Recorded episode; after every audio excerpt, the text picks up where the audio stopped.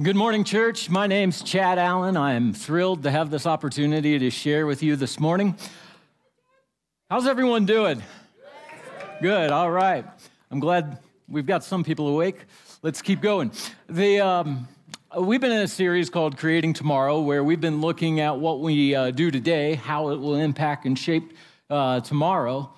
And as we've been doing this, you know, we've been thinking about the future and what we want to see. And, and, and, when you think about that, you know, we all have a goal to live, you know, the happiest and healthiest life possible. And so let me ask when you look at what you're doing today, what you're doing now, how, how, how do you invest in your tomorrow? Where are you putting your energy? What are you striving for? To have the health, happiest and healthiest uh, version of you tomorrow, what are you doing? In a recent survey of millennials, 80% said that their life goal, one of their life goals, was to get rich. A lot of people pursue wealth. Uh, another 50% said they wanted to be famous, that their life goals were wealthy and famous.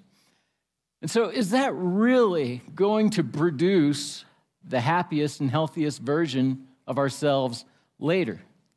I, I came across a um, study out of Harvard uh, last week that was just truly fascinating to me.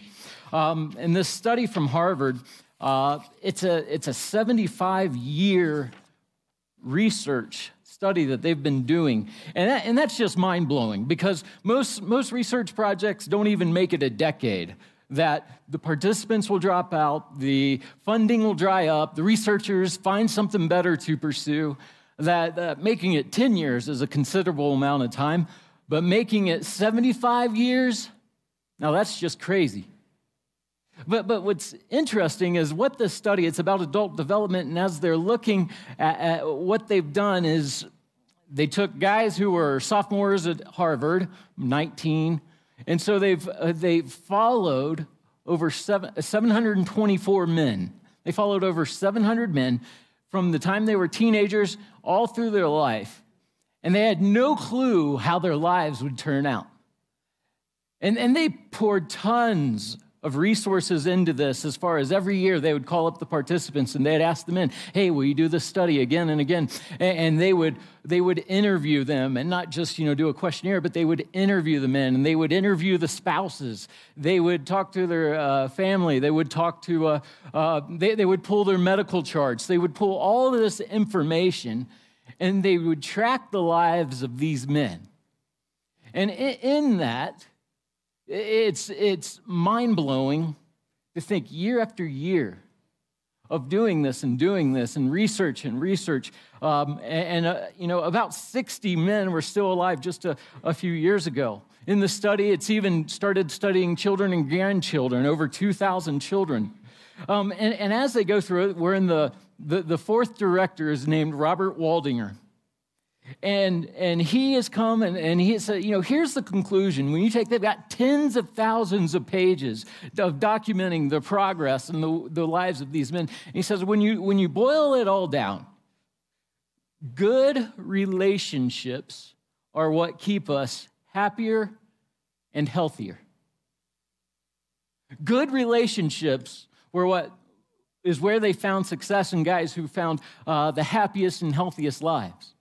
It's mind blowing to me that when you, you look even at when they were in their 50s and you look at their cholesterol levels, their blood pressure, their, all their health data, and you were to predict who would make it the longest, who would live the longest life there, that you would think it would be those that had excellent medical history. But that wasn't true. That, that your numbers in your 50s didn't determine what, where you were in your 80s, that it, it was those that had quality, satisfying, relationships. And they said, you know, say you and your spouse bicker a little. They said, that's okay. It wasn't the fighting in the relationships. It was at the end of the day, they knew they could count on their partner. They knew that the other person would be there for them during the hard times when things weren't going the way they wanted. That you know you can count on that person. You see, it's meaningful relationships are what bring about the healthiest and happy, happiest version of ourselves. And so today, as we talk about making relationships meaningful, you know, I like how one guy pointed out that every time you hear a faith story, you're hearing about a meaningful relationship. Now, they may not use that term when they're sharing their story, but whenever you hear about someone's story, how they uh, came to Christ, gave their life to Him, and, and are growing in Him, you always hear about someone else other than that person. Now, now, I'm sure maybe you're the exception. I'm sure there's someone who, in isolation, you know, found the Lord and in isolation did it all themselves and became all that they could be. I, it, but you're the exception if that's your case. That most stories, when you hear uh, how God worked in their life, it was through a meaningful relationship. Now, meaningful relationships happen every, uh, can happen anywhere and everywhere in places even unexpected. That meaningful relationships, you know, start and we don't realize the depth of the relationship, where it's going. For, for instance, maybe your story starts out with, you know, I was just going along doing my own thing, and then I met this guy or I met this girl who was a Christian and began sharing their life with me and what God had done. Or maybe your story is, you know, I, I met a, my boss. My boss is a Christian, and I thought, what's that all about? Or, but I saw how he prioritized his life and how he valued different values from me. And he would, he would walk away from business deals, or he would, um, he would prioritize his family, just do, or church, and do things that, that, that I had never really seen before. And that in all these relationships, maybe it's a professor that you said, I really didn't, didn't know he was smart. He was a Christian, but, but it changed my life. That we could fill in the blanks with those meaningful people, the people who showed us Jesus, who made it easier for us to know Jesus. And that happened through a meaningful relationship. And a lot of times, you know, it wasn't just one conversation or a series of conversation, but it was how they lived how their life values were, were different that made all the difference. And so, right now, are you thinking about that meaningful person that has impacted your walk with Jesus? Now, I want you to think the opposite is true as well, isn't it? Aren't there relationships that, that end up sabotaging our faith? That instead of building our faith and growing our faith in God, like the meaningful, healthy relationships, we had relationships with people that, man, we, we wish we could go back. Because our greatest regrets are with, with people that introduced us to something that our hard habits are hard to break because we were first introduced to this by someone else. Makes sense? That, that there was a relationship uh, that, that I, I, I wish I hadn't met this person or known this person. I wouldn't have done this. You think, I, I, wish I hadn't answered that phone call. I wish I hadn't responded to that text. I, I, I wish I had just said no and hadn't accepted the invitation. At the end of the day, the, our relationships will either build our faith or destroy our faith.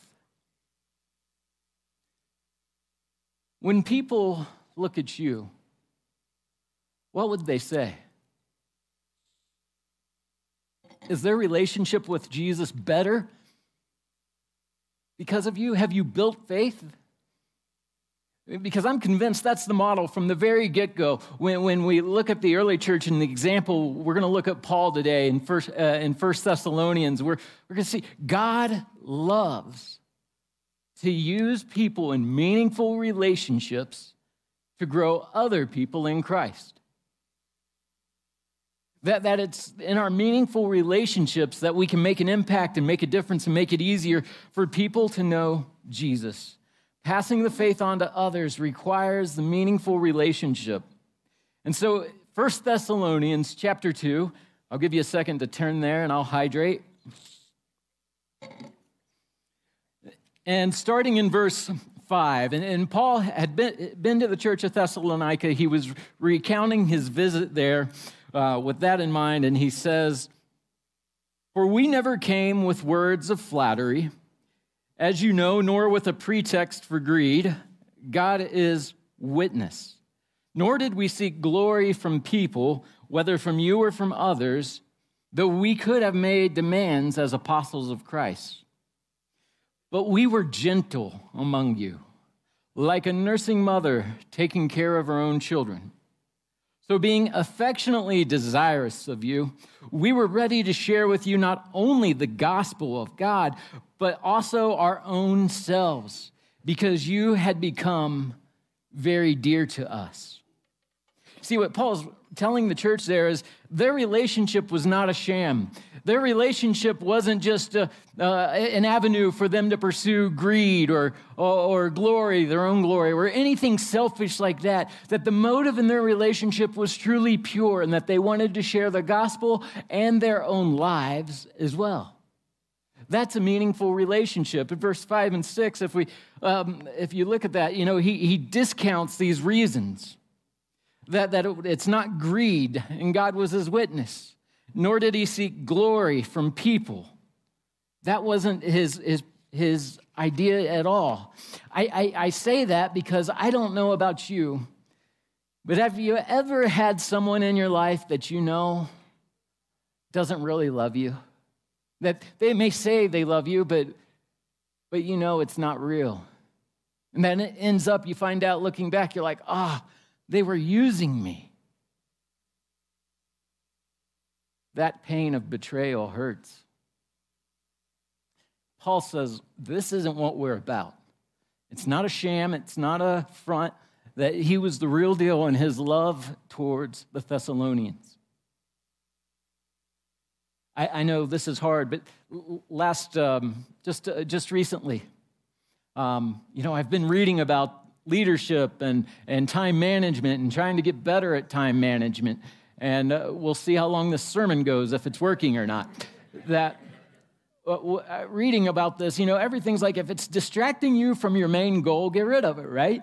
And so I got called out on this. I, was sharing with some of the pastors, you know, that there, there's a, a friendship that I have, a relationship where, man, I'm just not seeing progress and growth like I would like to see.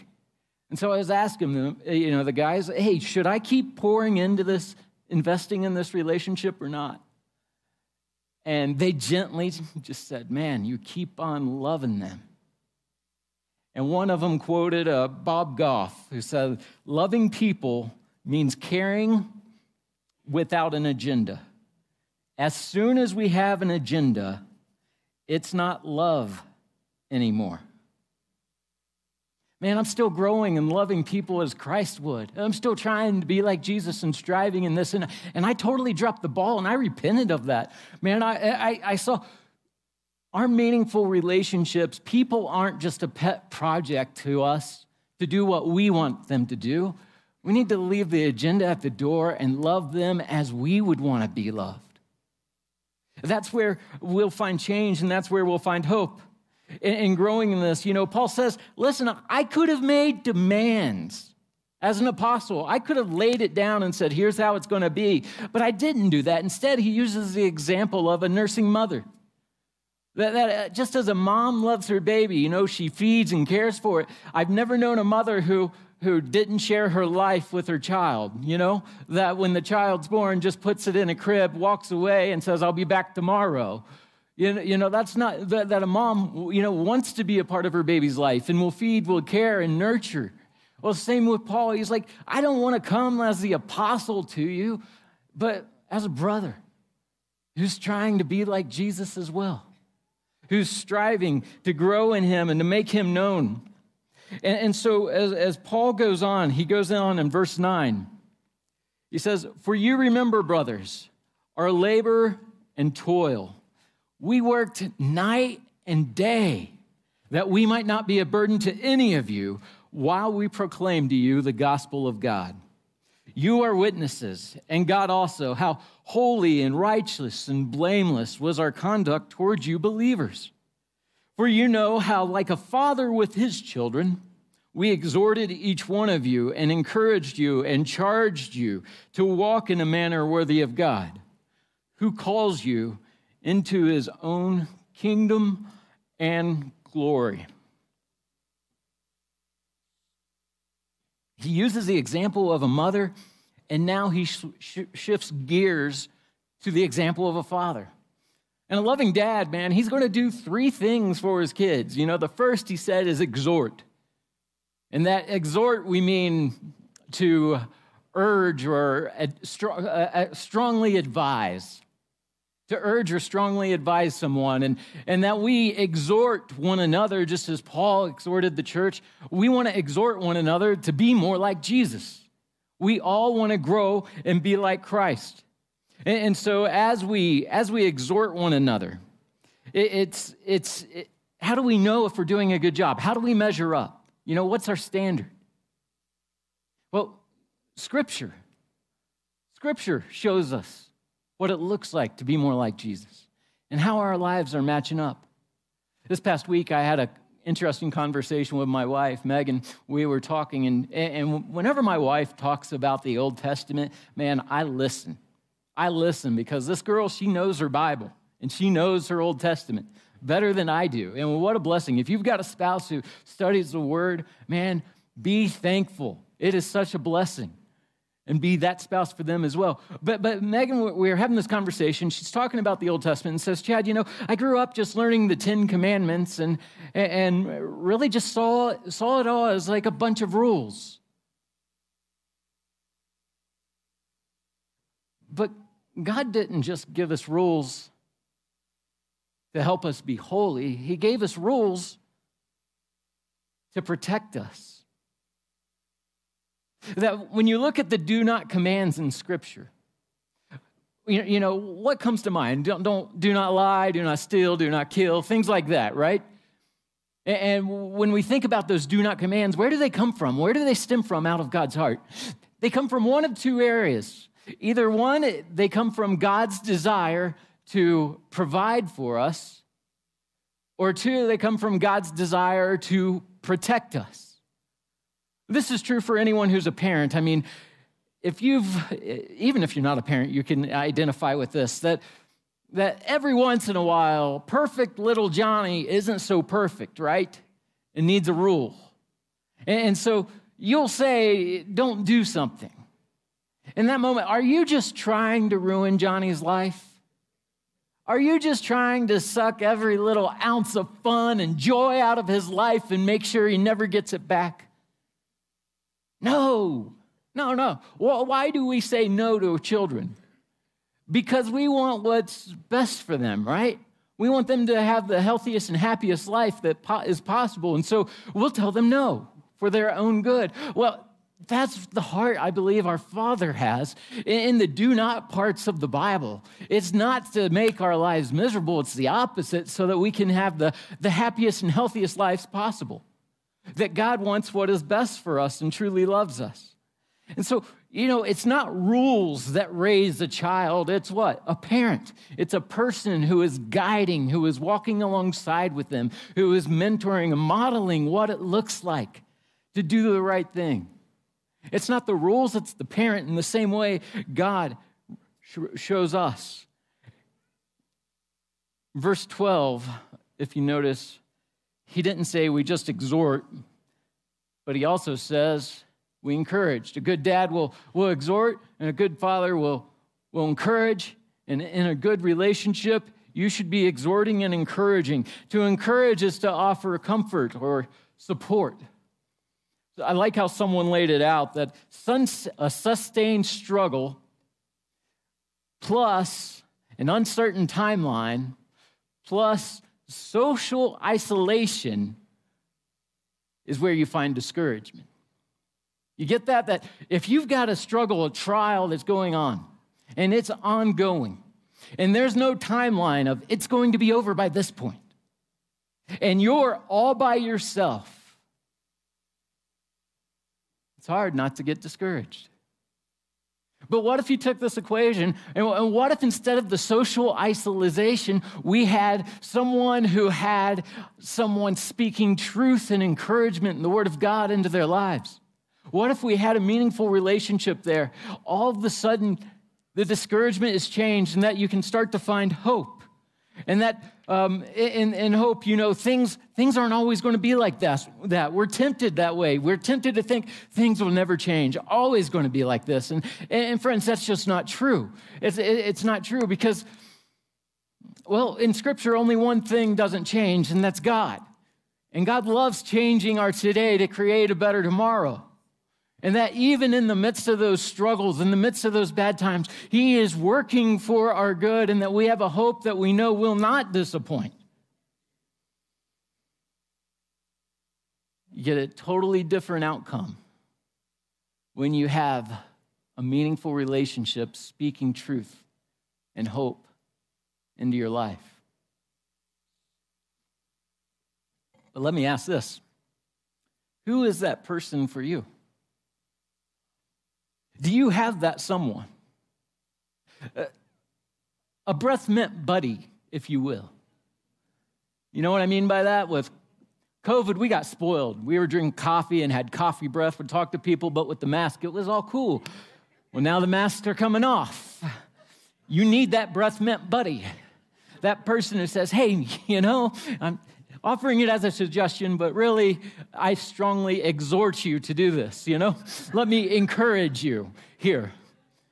That, that a breath mint buddy will come along and, and, and will will minister, reach out to you, will speak into your life in a way that, that nobody else does. Even the Apostle Paul had a breath mint buddy. His breath mint buddy was named Barnabas. Barnabas, his actual name was Joseph, but he was just one of those people that brightened up a room everywhere he went.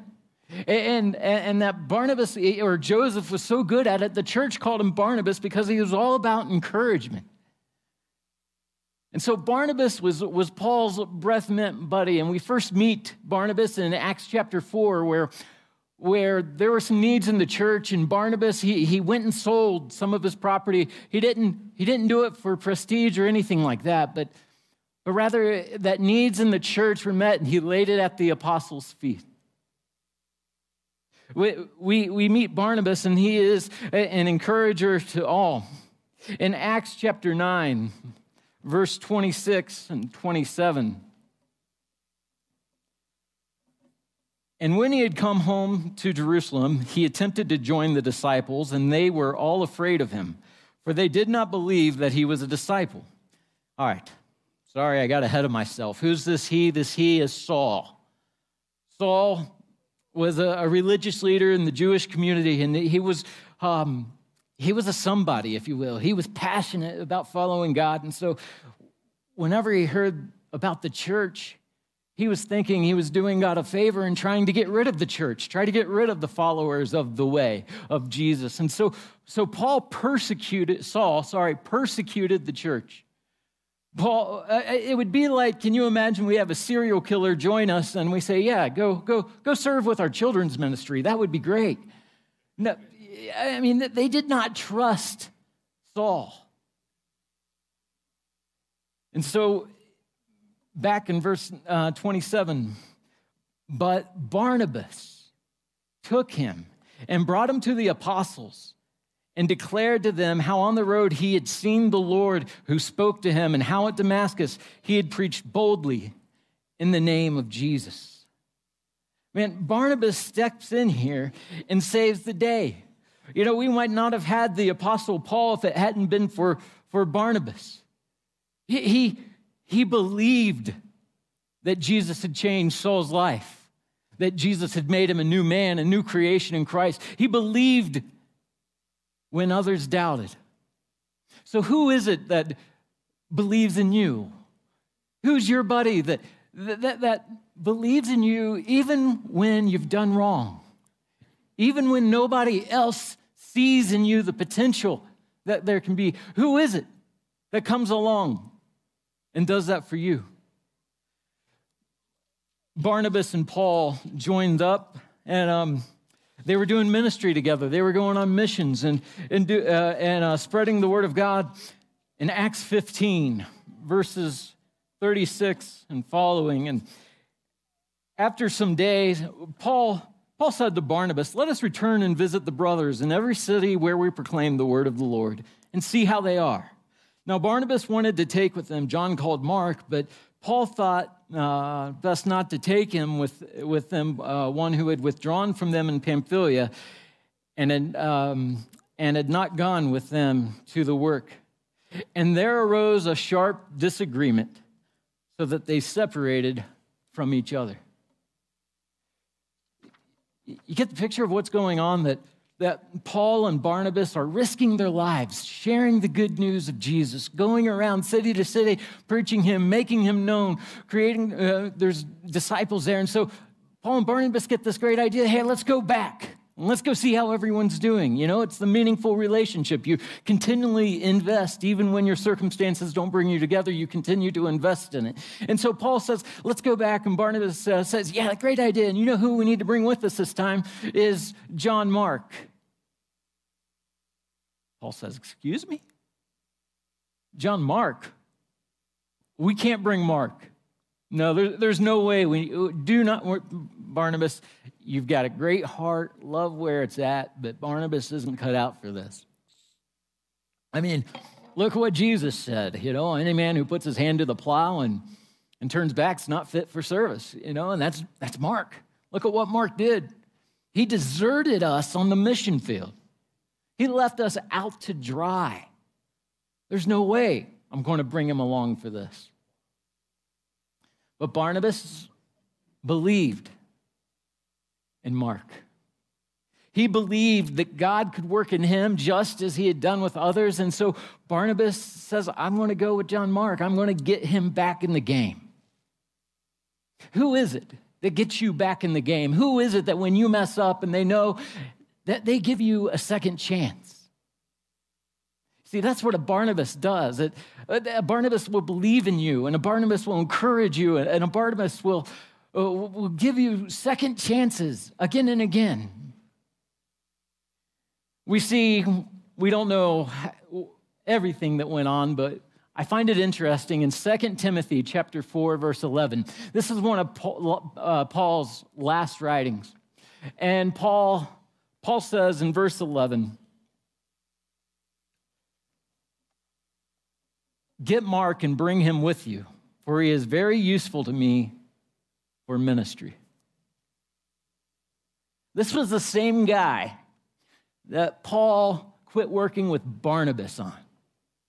All right, now th- think about that. If you've ever had a near death experience, it has a way of bringing you uh, to work close and closer with those around you. If been in military, you know there's a brotherhood there that just can't be explained. You know, you've risked your lives together, you've gone through a lot together, and that you're there for each other. And that's what Paul and Barnabas had, but they split over Mark. And yet, by the time Paul's wrapping up, he says, Hey, he's writing this letter to Timothy get Mark and bring him with you. I want Mark too that we see Paul came around on this.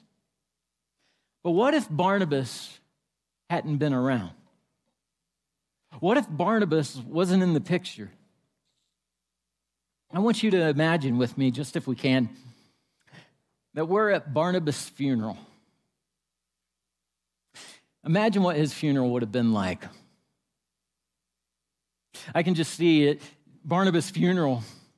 This isn't in the Bible, but just imagine with me.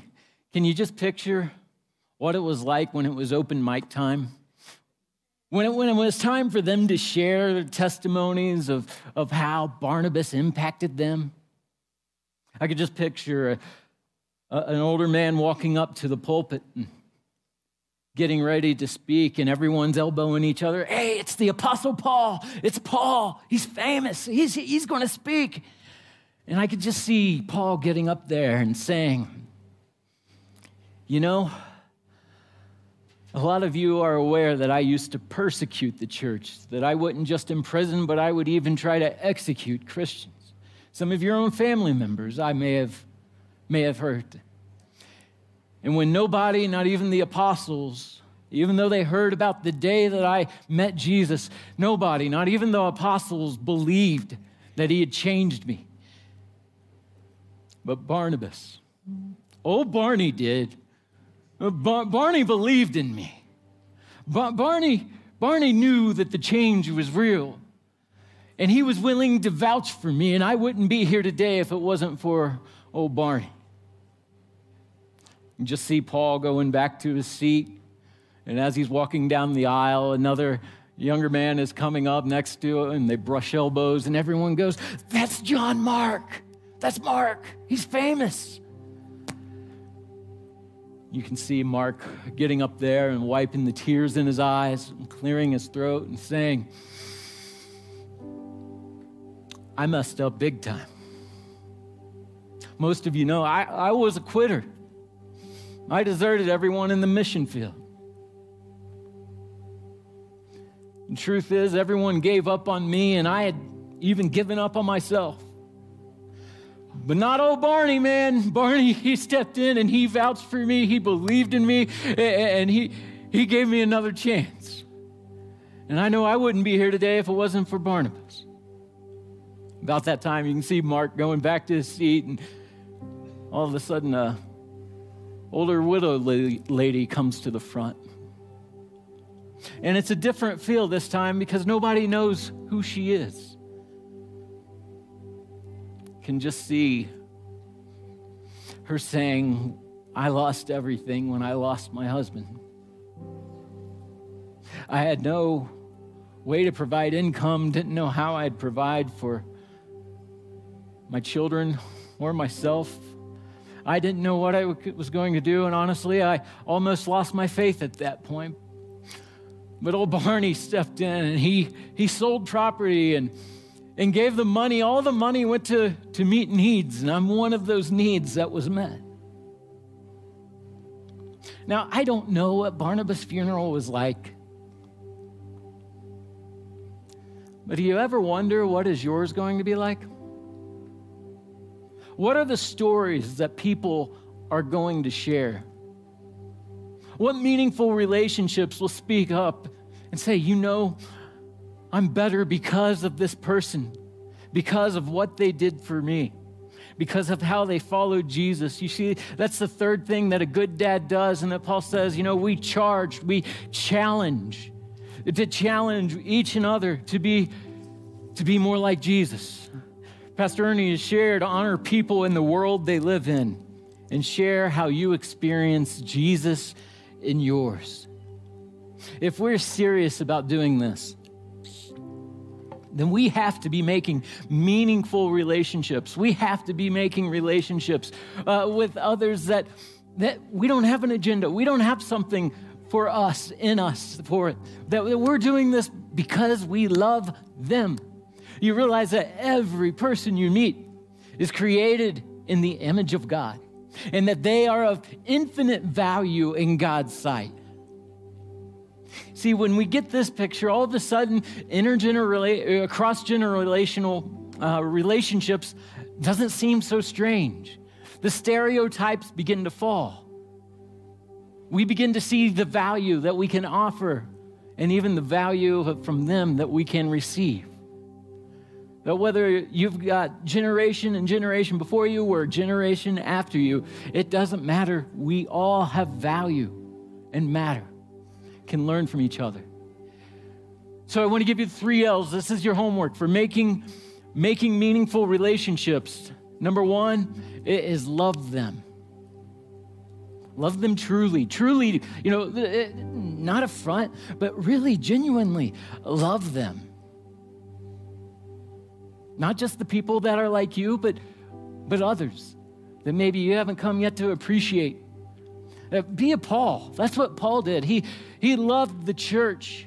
He desired to be a part of them, shared not only the gospel, but his very life as well. Number two, listen. Listen openly. Be a Barnabas. You know, when, when Barnabas heard about Saul's story, he didn't say, I don't believe it. There's no way. You're just trying to trick us, Saul. No, he believed that God made Paul. So be a Barnabas. Number three, learn. Learn from them.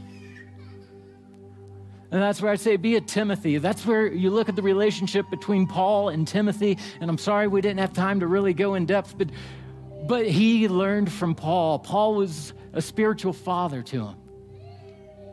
And that we should be learning from those around us. That every single one of us needs a relationship where we are getting poured into. if we want to make a difference for the world, uh, if we want to make Jesus known and make Jesus famous, then we've got to make him known through our relationships. So, will you do that? Let's pray. Father, we we are humbled by how much you love us, how much you've done for us, and the good things that you do. That, Father, help us never forget but to praise you with all of our being. Father, we realize that you work through us as your instruments, as your tools, and that, Father, you, you want for all your lost children to be found, and that we can, can share our faith through the relationships that you've entrusted. So, Father, that's what we pray. This week, as we interact, as we speak, and we, we love on people, that Father, you, you would be honored and you would be glorified. That we would know you more than ever before. In Jesus' name. And all who agree say, Amen.